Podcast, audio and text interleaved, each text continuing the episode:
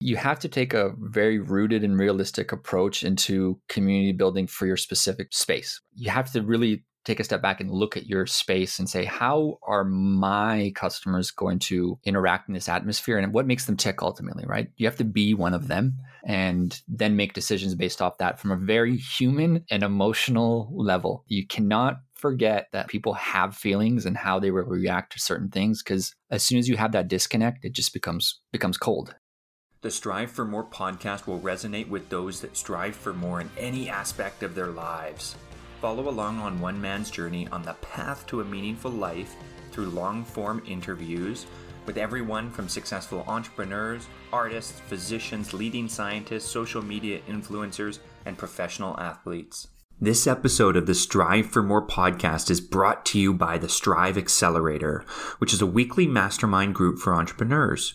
So if you're not seeing the success you want, or you're searching for a community of like minded business owners, then send an email to jared at striveaccelerator.ca to book a call and learn more. In 2018, our next guest noticed that it was getting harder to acquire sneakers at retail prices because resellers using bots were buying pairs online before most people could purchase them. Seeking a better option, he came up with the idea for a paid community that would push the industry towards where he envisions it should go to finding the true sneakerheads, collectors, and aficionados, bringing them together in one community and providing them the right tools and resources to succeed. And with that, Sole Savy was born. At the end of 2020, they raised $2 million to take the business to the next step. Please welcome to the show, Dion Pralica. DP, man, thank you for joining us, brother. No problem. I'm happy to be here. When you started Sole Savy, you and your co founder, you guys went down to the All Star game, the NBA All Star game in 2018. Yep. And you were like trying to build hype for the business. What, what made you do that? Why was that your idea? It was just the fact that we had no presence at all. No one knew of us. So being this scrappy entrepreneur I am, I just said, how can we build, bring some attention? And the All Star game was in, in two weeks. So we said, let's just fly down there and make ourselves as visible and accessible as possible down in Los Angeles so that, you know, if anyone's checking hashtags or anything that's going on, they see it on social media, they are going to come across the brand. And at the same time, as we grow, people can look back on our, our social content, our Instagram, our stories, and see that we do in- interesting things. How successful was that? Did you find? Pretty pretty good actually. It was just a nice starting point for us. Uh, you know, from a brand perspective, to you know, people to find our Instagram account and see what we were doing. At the same time, we were we were really accessible on the ground. We were, we met a lot of people, um, a lot of interesting connections, and it's like one of those things. If you talk the talk and walk the walk, at some point you'll end up talking it and walking it, and, and you'll be up to speed. Um, so we kind of just you know inserted ourselves into the the moment as if um, we were legitimately a full-fledged company but at the time it was a, an instagram account with a logo that i designed and a domain name that i bought. Like there was nothing going on behind the scenes. From that time in 2018 have you used that same approach again of kind of quote unquote faking it until you make it or being scrappy is i guess a better way to put it? Yeah i mean my whole journey has been around being scrappy you know, we as a company started this bootstrapped for the first two years with, you know, the $10,000, the two of us um, that we put into the company. So a lot of it is just being scrappy and thinking, what resources do I have in front of me that I can leverage to succeed? And I mean, there's no better time than right now to start a new company. It's also very challenging, but at least, you know, if you want to send uh, an email or start um, a waitlist or an automation or something like that, you can pull up one of many companies to do that for ten dollars a month versus having to hire an engineer twenty years ago to build that for you. Right? There's just so much at our disposal right now to create and think. And um, you know, I I said this while we were fundraising. I've kind of pieced this together with duct tape but it sure as hell works and it's a very good proof of concept and what more could you ask than paying subscribers who love what you do without having burned a million dollars to get there? Why do you think people love what you do so much? We come from um, we as a company and our messaging comes from a place that's very customer focused and community first. Um, the driving factor of what we do is how we can help our community and our members. That's why I get out of bed and how we think about everything around the business is how can I make their lives better? How can that that thirty dollar and some subscription really have an impact on their lives? Whether that's socially, financially, just saving you time, opening up your network. What does that look like? And that's how we really focus on what we do. And because that's the driving agenda behind Sole Savy, um, people see that right, right away and don't get lost. Don't get lost in any of the noise, and it's authentic to them, and it doesn't come off as bullshit. You found founded Kicksteals in this same domain of sneakers. Why do you think you've been so attracted to the sneakerhead world? Growing up as a kid, as an immigrant Canadian, um, my parents did not have very much money, and spending money on shoes was sure as hell not going to happen. Um, you know, being a 13 year old, a 14 year old kid, it was a matter of going to Sport Chek. And my parents would say, You and your brother pick out two shoes on the wall where it's buy one, get one free and nothing else, right? That's that's what the budget we have for sneakers right now.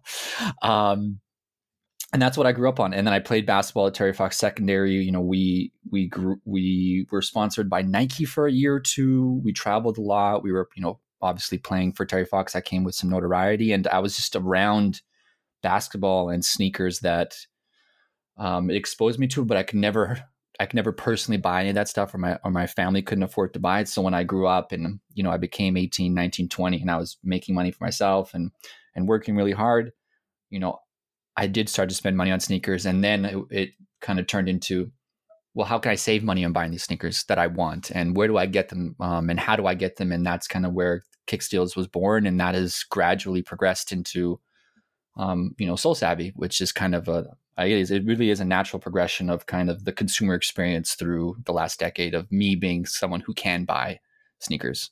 What do you think it is about you that has led you to be so, number one, entrepreneurial, where you have started two businesses, you know, by the time you're 32 years old, mm. and and what do you think also makes you so adaptive that you're able to kind of identify these trends in the sneakerhead world, and I'm sure more broadly, and then get ahead of that?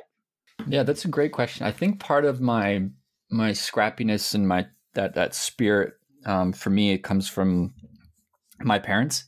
Um, I mean, again, immigrants to Canada didn't speak any English, didn't have any money, and had to survive. Um, I grew up around that. I grew up seeing you know do what it takes to uh, achieve success, and you know they're proud homeowners and have been for many years, and that's the only lifestyle I really know. Um, and obviously, I I credit a lot of who I am to to my upbringing. Um, and then I forgot the second part of your question. How do you get ahead? How do you identify those mm. trends, especially in the sneakerhead community, and then get ahead of them? Like you, it seems like you are and have. Yeah, yeah. I mean, that comes from being immersed in the culture. Um, we've talked a, a lot about you know community and different verticals around community and we're obviously focused on sneakers right now. But to do anything and be authentic in any space you have to be immersed in it. You have to care genuinely genuinely about it and be passionate about it at the same time because again if you don't you're not going to be able to spot those trends. Um, a lot of the innovation right now in sneakers has been around the concept of reselling. And what does that look like? Which is just essentially ripping customers off above you know MSRP, that's just going to lead to the wrong type of innovation. And you know, for me, when we're in the we're in the really the the weeds of things, thinking, what's it like to be trying to buy these shoes, and what's that experience like, and how can we make it better? And again, that's the approach we take to everything. It's very, very much rooted in the same passions our customers have. Just a total offside here, and don't feel like you need to respond to this, but it it almost seems to me like the how uh, concert tickets, for example, have just gone crazy. Where bots are now the innovation, where people will buy an Elton John ticket, the bot will buy an Elton John ticket as soon Absolutely. as it comes out for three hundred dollars, and then resell it for a thousand dollars. But I love Elton John. I always wanted to see Elton John, but I'm not going to pay a thousand bucks. Yep. Is that kind of that's kind of the intention of what you're doing with Sole Savy is to get ahead of that? Definitely. So so that's a great great example of um, is is ticket sales. I want to say five six years ago, um, it was a really big problem. Getting tickets online was almost impossible because it was being bought so heavily and then resold on on third parties like StubHub um, and so forth. We're in the same place with sneakers right now with the StockX and Go, and people are using bots to buy sneakers, and obviously that's improving. But um, back to tickets in 2016, uh, Obama pushed through new legislation in, in, the Senate. I believe it's called the Better. It, it stands for the uh, acronym is BOTS. Um, oh, Better Online Ticket Sales Act was the actual name of it, and it was it, it was put into legislation to stop companies, individuals who were mass purchasing concert tickets with the intention of reselling them for a profit, right? Because that's just not fair to any hardworking American or Canadian who wants to go to an Elton John concert or a Kanye West concert or whatever might be. The same thing applies for for sneakers. Um, sneakers is a massive resale industry. Uh, I think there is going to be legislation around that because the exploitation of consumers in this space is just way out of hand. Obviously, we're trying to stop that. But if we look back at 2020, like people were trying to resell face masks and sanitizer in the middle of a pandemic, and PlayStation 5s and Xboxes were also reselling going into the holidays. Like that's completely unfair in my opinion. And, uh, you know, people will make arguments against it, but I don't think anyone should spend their week working um, to make money to then have to pay a premium for something that a brand has priced already appropriately. Uh, I just don't think that's fair to, you know, any, anyone. Yeah, that's a really great point and something I think it's not necessarily, well, I think it's intuitive to all of us as consumers. It just seems like there's no way around it. And, and now you're providing the solution in, in the sneakerhead community. Yeah. Something that you said was around authenticity. And you said that we want to create an authentic community and an, an authentic experience. I'm wondering how have you created that authenticity? What have you done to make your community authentic? Yeah, that is a great question. It's really about enabling the community to be themselves. I think the challenge online around community and social media is that people are almost not forced, but there's this idea and perception of who you should be and how you should act, um, whether that's Instagram or Twitter. And at the same time, social media currently doesn't really encourage the average person's participation, right? If you are not somebody with out some notoriety with some notoriety, no one's probably going to follow you, and in turn, your like count is going to be low, and then you'll be less inclined to participate. Yeah, you'll um, be like me.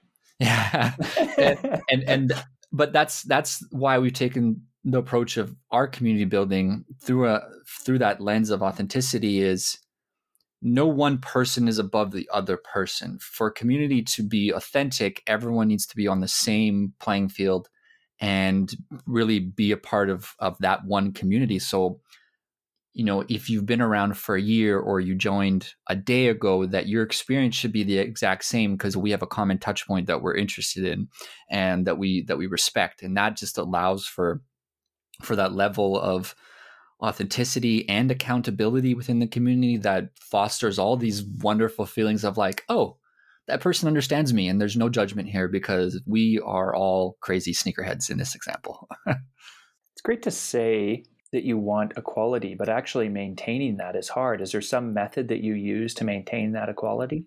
You know, there's it's really interesting what happens when uh, paid community comes together. Um, as soon as again, people have kind of entered this um, social contract of we are a part of this one thing together. The the equality around that stays because they've just they just know that hey, um, I'm going to be kind to people because they're going to be kind back to me because of that, right? And people want to reciprocate that. And online it's just been so weird over the last couple years through again specifically social media and twitter is people feel like they can say whatever they want because it's their keyboard that's typing it. Whereas you know if you walked into a restaurant and said that to somebody i'm pretty sure they'd punch you in the face versus versus if you tweeted that or posted an instagram comment. I, I feel like we've lost some of the again back to the accountability of realizing there's another person on the ed- other end of this screen who has feelings and can be can have their feelings hurt and you need to treat them the same way you would in person right? Again that that it's it's it's it's an interesting thing i've just seen the fact that people are paying to be a part of this community that gives them a different value propositions. They feel that level of accountability to be respectful as if i had just entered this person's home. And it's it, we've honestly never really had any problems. Um, in the two and a half years we've been doing this, I've can maybe count three instances where like shit just got out of hand and it was like also very quickly um, talked through and dealt with um, versus like you know take a discussion forum anywhere or a tweet thread like it can get out of hand very quickly and see no recourse back. Yeah it's usually the opposite. You're surprised when there isn't like some crazy conspiracy theory yeah and it's like you know the the thing that we've really built the foundation of of the company on is you can have dialogue with anyone here including myself and people will respond and take the time to you know get to know you and and reach out to you. It it, it shocks me. Well i should say it doesn't shock me anymore but it's kind of crazy to think that someone would say oh thanks for reaching out. Thanks for answering my question. Thanks for responding. I wasn't expecting a response and i'm sitting over here like how would you why would you not expect that right? Because we're so trained on twitter and, and instagram and whatever it might be that like people just shout and no one reciprocates anything back right? Um, social again social media in, in, my opinion has kind of lost its it's lost its way um, as it's progressed because again follower counts like counts and all those things um, change the perception and the driving factor around the engagement versus it being actually social. It's more of it can it can be just an an elitist shouting board ultimately um, and it's not reality it's why i've really grown to like uh, tiktok i don't particularly use it daily, but I love the fact that the platform anyone can go on there and almost have their moment, can go viral, can be honest with who they are. Um, I'm I'm sad, I'm excited, whatever it might be. I'm having a hard time. I'm mad. I'm frustrated. I'm overweight. I'm underweight. I'm I'm getting divorced. Like it's just there's so much. There's a lot of authenticity on TikTok, and people resonate with that. And I think that's why it's succeeding right now. Is just everyone kind of sees themselves on TikTok as they're as they're swiping through things versus like on Instagram it's just like this isn't reality most of the time, right? It's so carefully curated, right? Yeah, and that's that's it's an it's it's an interesting place we're going to. Um, uh, you know, as a like uh, being a father soon in in May, I've been really thinking a lot about like how the hell do I raise a child through this? and and what is like I couldn't imagine being the the shy foreign um 11 year old who didn't really know who he was or what he liked and what he wanted to become in this age of just being exposed to everything not to get too deep on you but like it's it's a really um, interesting I mean, in, for me, a really interesting topic that's going to, I'm going to be curious to see how it unfolds um, in this decade. Yeah, I imagine it as a child to be both completely eye opening in one domain, but mm-hmm. also completely anxiety-inducing and restrictive in another domain, social media specifically, mm-hmm. because, like you said, being that 10 year old kid, you know, if you're having problems at school, that just follows you all the time. Yeah and and to, to tie back a little bit to sneakers is like part of the problem right now with with sneaker media is the the the cycle around it is very much here's this shoe that's worth $2000 and that's what's being kind of thrown at us and that starts to train consumers that the fact that they think they need to buy really expensive shoes for resale or that they want this shoe where they might not, right? They just might be being kind of taught and and and I mean just that constant communication of the same thing over and over again kind of manipulates you into thinking you want things you don't want. Um, and that's part of our content strategy is, changing that cycle, right? How do we highlight product that's interesting sneakers versus, you know, the hottest, uh, as they'll say, asset class right now um, in, in the industry?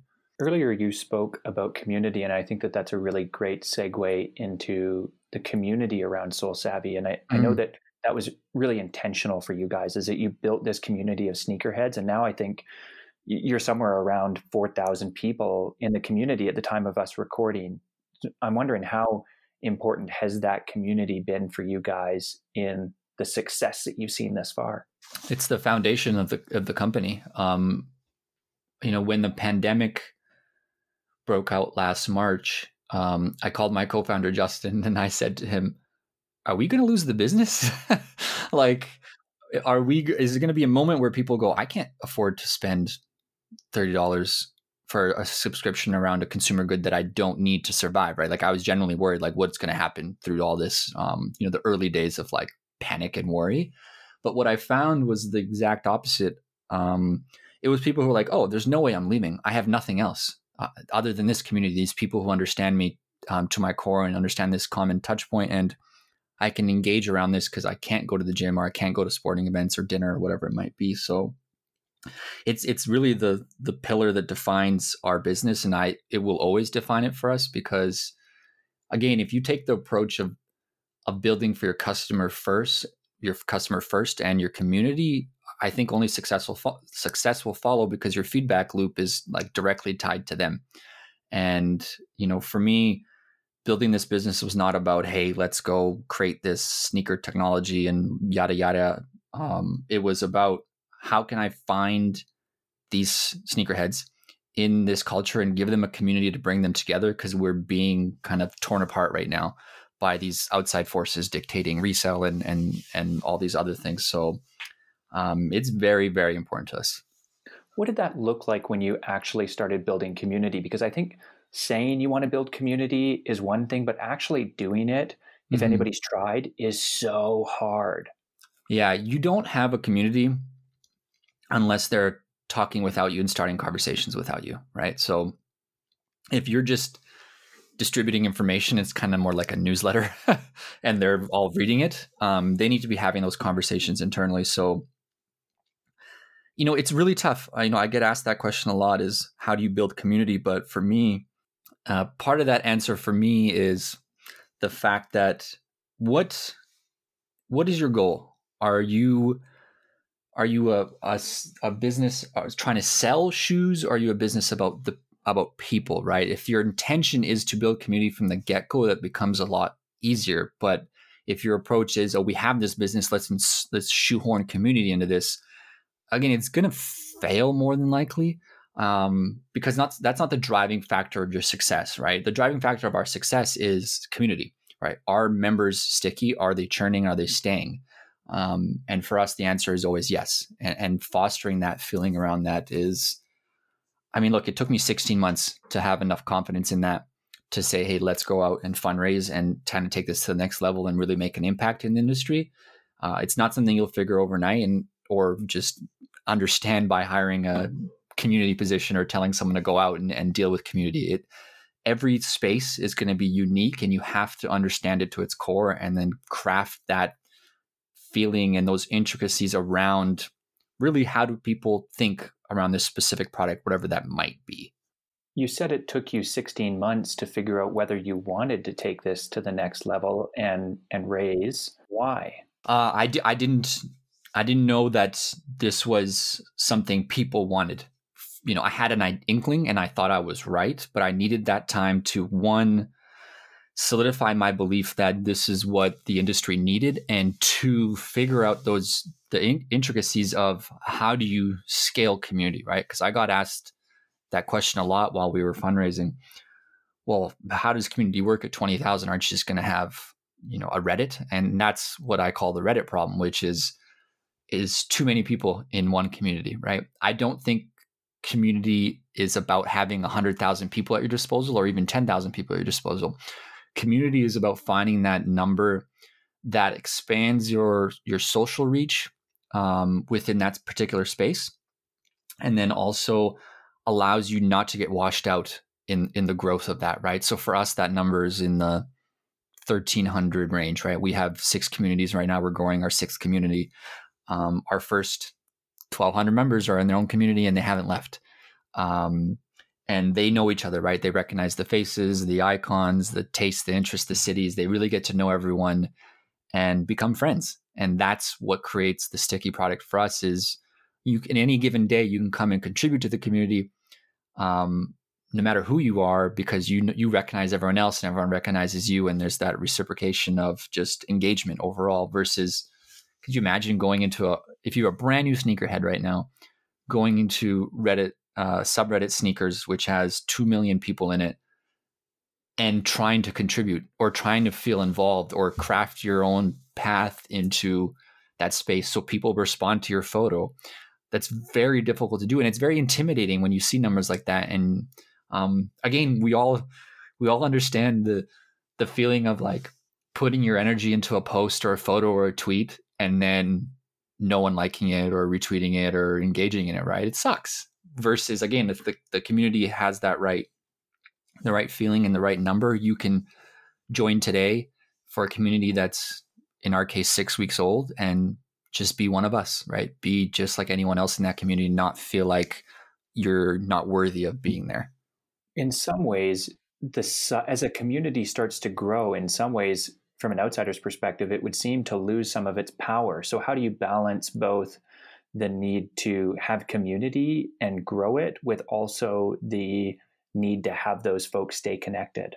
Right and that's that's the cutoff point for the, the community numbers right? Um, we've never had a community go above 1400 users at one given time right? So so every time we've hit 1300 it's varied every community has been a little different when they reach a tipping point i found. Um, community one was around i think 1200 community two was 1100 community three was 1300 community four is still growing community five was about was about 1400 um, every community has a tipping point when they go hey it's a little too loud in here and who are all these new people? And when that when we sense that feeling coming is when we go okay, we're we're closing this off, and I'll tell them that message. I've said it to every community when the moment comes. Is like, hey, this community is closed. Um, this is your sneaker family. These are your people. Get to know them. Be kind to them. Take care of them because no one else is is going to enter this specific community of yours. And if you choose to leave, you can't come back. Right. So there's uh, again, it adds a layer of of accountability and um, it lets people know that like they're in it with the long haul with someone else, right?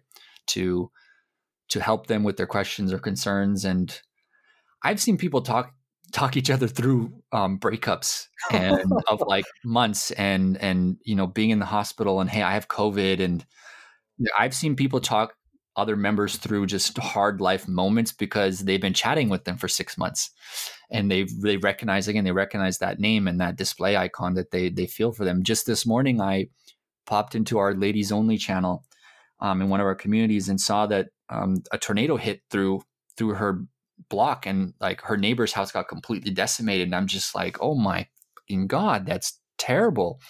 Um, but at the same time within that thread was 40 women responding to her and just being like how can i help? Can i donate some money somewhere? What do you need? Do you have somewhere to stay? Like you know where are you?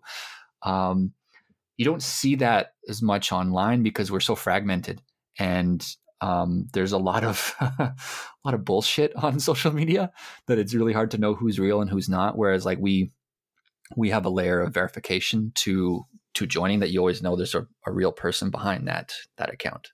And by that you just mean that somebody double checks with this person to make sure that they're real. Yeah, so we have there's a couple different um, manual process that go through it. Um, it, it is as simple as as having a social media account just to ensure that no one's signing up with five accounts and making. And no one would ever do that, but um, you know, having we have a conversation with every member before they uh, when they join through direct messages, just to you know, hey, how are you doing?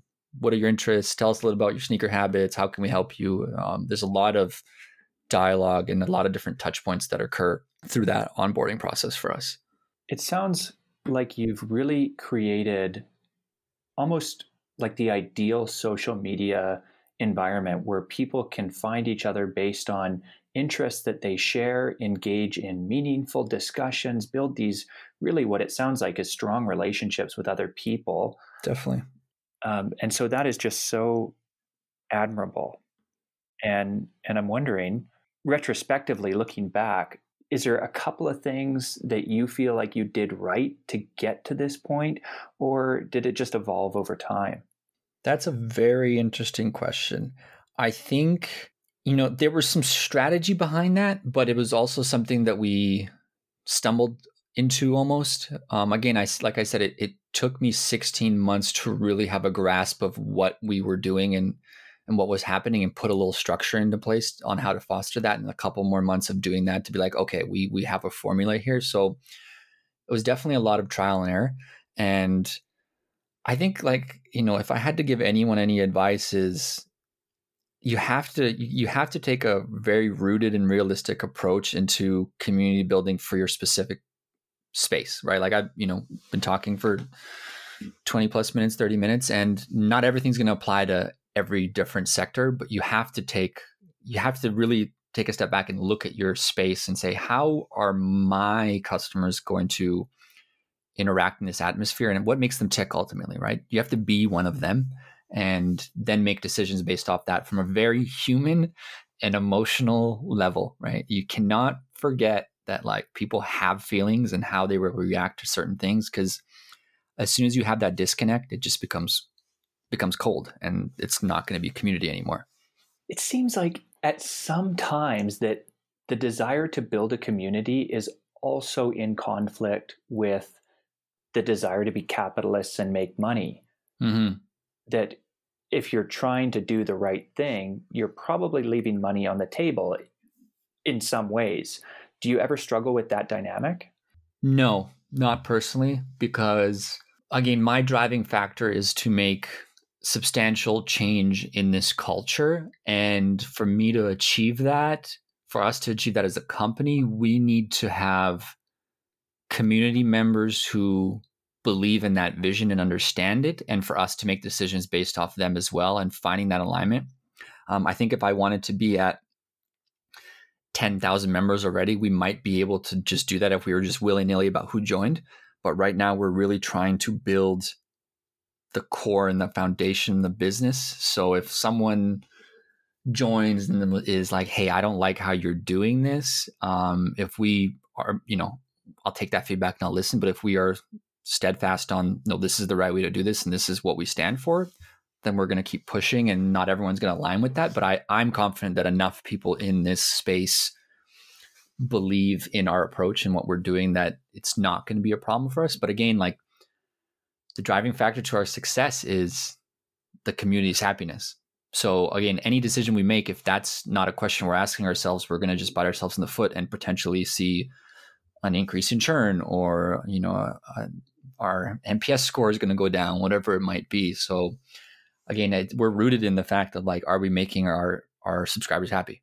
Was the transition from building up a community to monetizing that community was that a hard transition for you? Nope, nope. Because um, straight up, straight up, no. Because I knew uh, from the very get go, we talked about we talked about the fact that we you know we were going to do a subscription and, and, we communicated that from very early on and we've never had a trial or a free period or you know have a take a peek for an hour type of thing um, you know we're a premium product and you know, for a dollar a day, we're going to save you a ton of time and money. And it's really as simple as that. We put in a lot of hard work and there's a lot of value and we're confident in that value.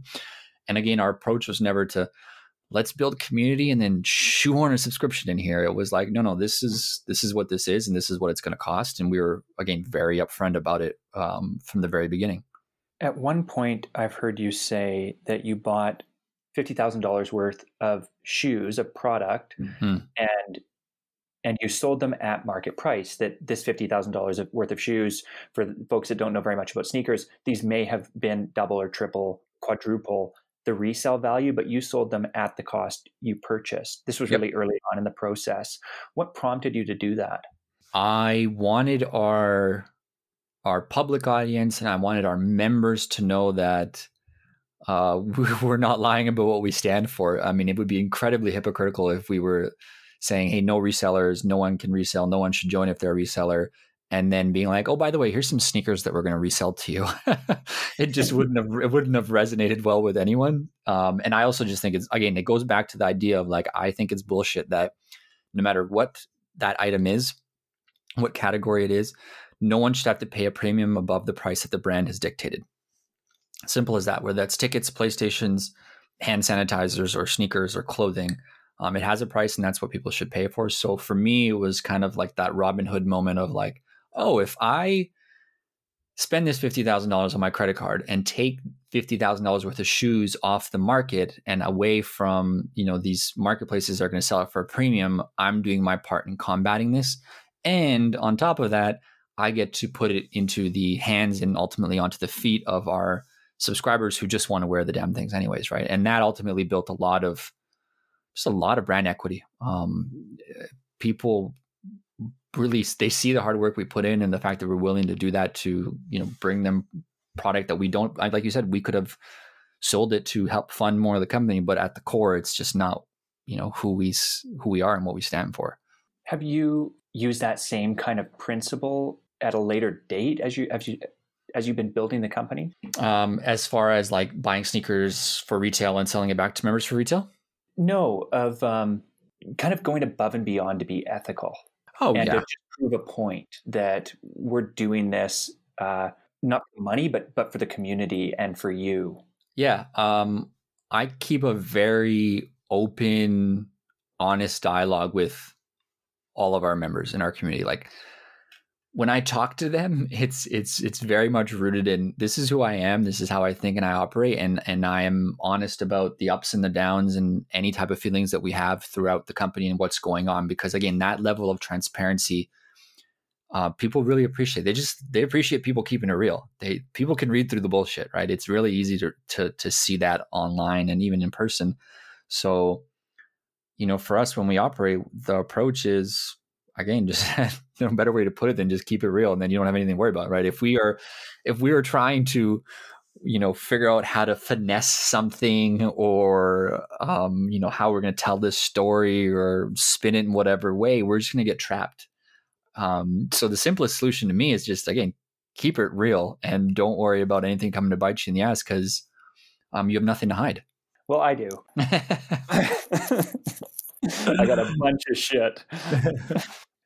As you kind of look back on your entrepreneurship journey, is there principles that you take forward with you into the future? And what I mean mm. by by principles is you know failures that you've gone through and then learn from those past experiences and things that you kind of really hold dear you've already talked about keeping it real and i think that mm-hmm. that's a um, obviously a really important authentic being authentic and and holding that authenticity is really important is there anything else yeah i, I think it's just uh, for me the whole journey to now and even going forward has been around being realistic with myself around my strengths and my weaknesses and the fact that I'm probably gonna fuck up once or twice more, but being okay with that happening, right? Um, our, our COO, uh, Adarsh uh, Palian, he's been through a couple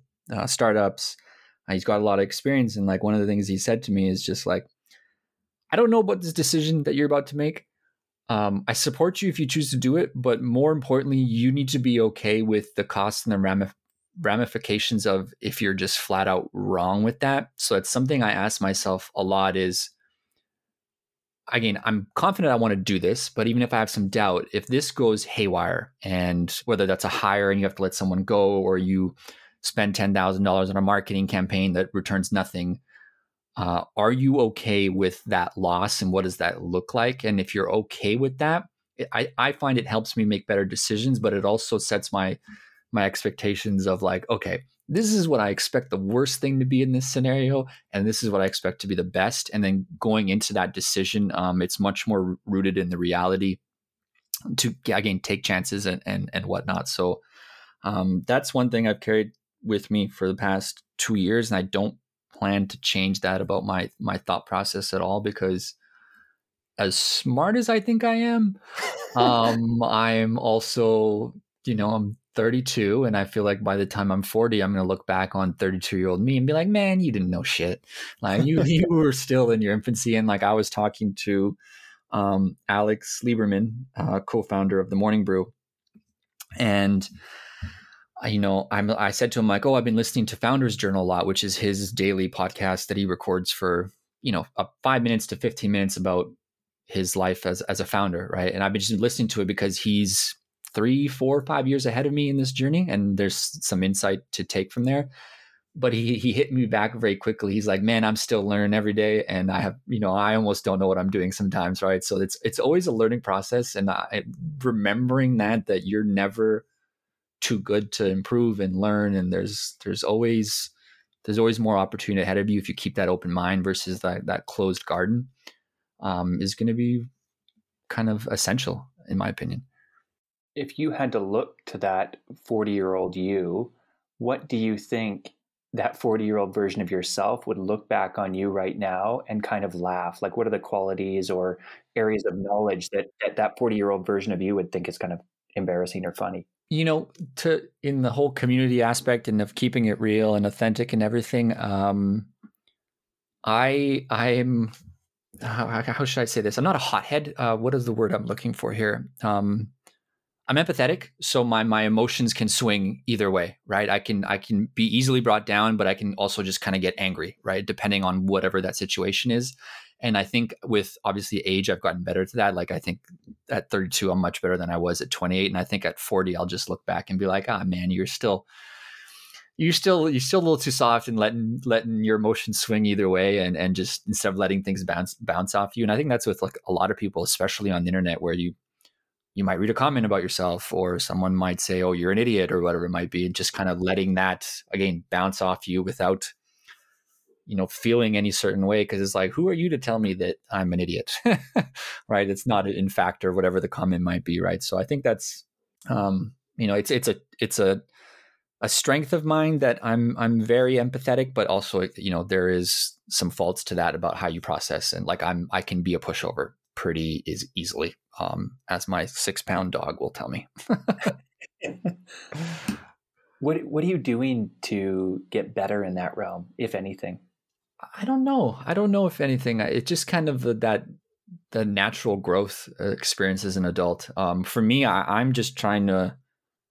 I guess the one thing I'm doing is trying to surround myself with people who I feel like are smarter than me in in either a specific topic or a subject or an area um, you know we're hiring right now i'm really thinking through again what are my strengths and weaknesses and who can i bring to the team who's just going to like fill that gap while also elevating me um, in these other areas. And um, as i've surrounded myself with more smart people uh, i'm just learning and becoming a better human being which i think is part of being a founder and an entrepreneur and a and a ceo and that that growth pattern of having 10, 15, 20 employees who work underneath you. You spoke earlier about uh, marketing. I'm wondering what kind of role has content creation played for you guys and, and the success you've seen so far, if any? Yeah, um, content has been really important to us because I identified content really early on as a weakness point in the culture that I didn't feel like anyone in the space was creating compelling content for the actual consumer.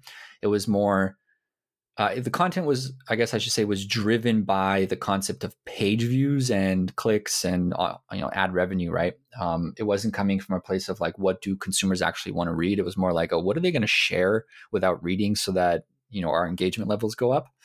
So for me, it was really early on, and to this day, identifying how can we write content, tell stories, record podcasts, make videos that it's going to attract an audience that again that resonates with that at their core. So again like we've had we've had art um we've had writers pitch us stories and i'm like this is kind of weird but interesting at the same time and if 200 people only read this story i bet you those 200 people are going to be so kind of flabbergasted that someone wrote something for them that they can appreciate that they would have never found online and now they'll start to follow us and realize that hey this company is something that I'd like to be a part of and learn more about, right? So instead of thinking, how can I attract 100,000 people with this piece, to me, it's been, how can I find 200 there, 300 there, 400 there, and build that loyal following that they know this is where they can find original content. And then at some point, transition them into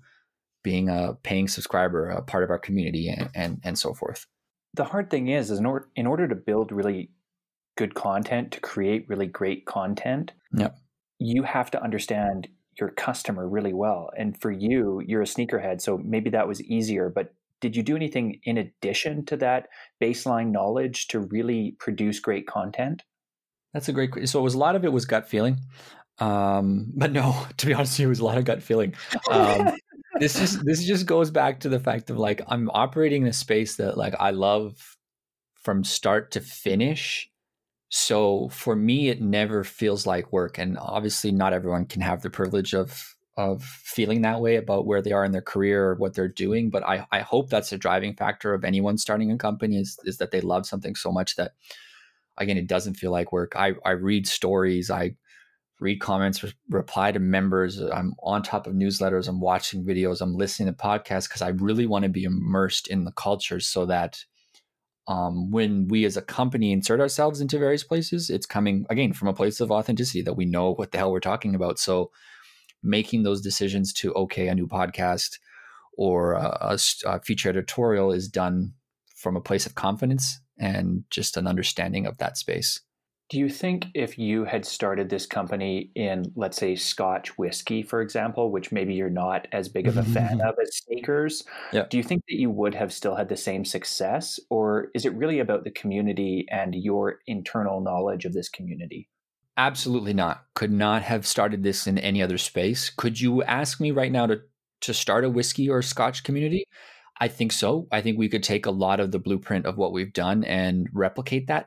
But I still wouldn't be confident doing that until we had kind of someone in place who was in my mold, right? Who could kind of be a me in that in that in that industry to gain understand the nuances of like like I was geeking out on Twitter yesterday with with uh, a couple people who I've never met in my life before about Nike Fly Racer Lunar Chukkas from 2012 that like I love and they love too, and we all kind of had a moment like like you you can't you can't buy that and you can't teach that right? So the same thing would apply for whiskey or trading cards or watches whatever it might be right? It's you have to really really give a shit about the space and um, i would take that approach for anything that you build um, and and whatever that looks like, whatever that company is, you you better understand it um, fully and and be passionate about it because if you don't, you're just going to open yourself up to to gaps and holes that's going to kind of exploit you, and you're going to miss the obvious, right? Whereas for us, missing the obvious doesn't exist because we live in the obvious and um, we live through everything that's happening and even when we're unsure i have a feedback loop um, with our thousands of members to say, what do you think of this? And they can go, great idea, bad idea, love that idea. Let's talk it through and, see what kind of happens through that. Is there something that you wish you were asked either about your personal journey, the business, that maybe you're not asked by interviewers? Um, it's a great question. What would I like to talk about? no. Um, you know, I don't know. I think you've asked a, a, lot of great questions, and uh, obviously, I think my approach to this has been uh, very hu- human and humane about community building and, and starting a business. The, again, the driving factor around that all is is around human connection. What does it just feel like to be a person who's a part of this company? And um, I'm glad we we got to touch on that because I think a lot of people would ask me about sneakers and resale value and, and stuff like that, which is all fine and dandy, but it's definitely there's there's a psychological aspect that yeah, there's a psychological aspect to this that's that's very important. Is there anything that you want to wrap up on a, a message of hope or uh, important lessons learned or um, giving me the blueprint for how to do this with scotch? um, I I just go back to if you love something so much if you you can find that hole and that gap that needs to be filled within the space because you're living and breathing it right? And it might take a couple iterations and and kind of figuring out what that might look like but i i really believe the most successful companies come from a place of passion and a true understanding for the space whatever that might be um, uh, you know, otherwise it just kind of gets left in this place of your your the driving factor is money, which it, you know it can it, it can succeed, but um, I find that if if the driving factor is a, a, personal love for for that space, that it creates the best product and the best experiences. Um, podcasts, for example, um, I've been incredibly frustrated by podcasting apps. So for anyone listening right now, if you do not use Castro, um, that is an incredible podcast app from a from a personal perspective. I've never handed over twenty dollar twenty dollars for a yearly subscription faster in my entire life because whoever built that app um, loves listening to podcasts and thought about it from the perspective of how do I build a podcast app for someone who loves building podcasts? And everything was done so perfectly that it like I would gladly pay this person more money for this app because it's so well done. Um, and again, like I've tried many different apps. Um, so that's that's my advice, man. Lo- love what you do and and leverage that passion to to create something uh, amazing for people who love it as much as you do.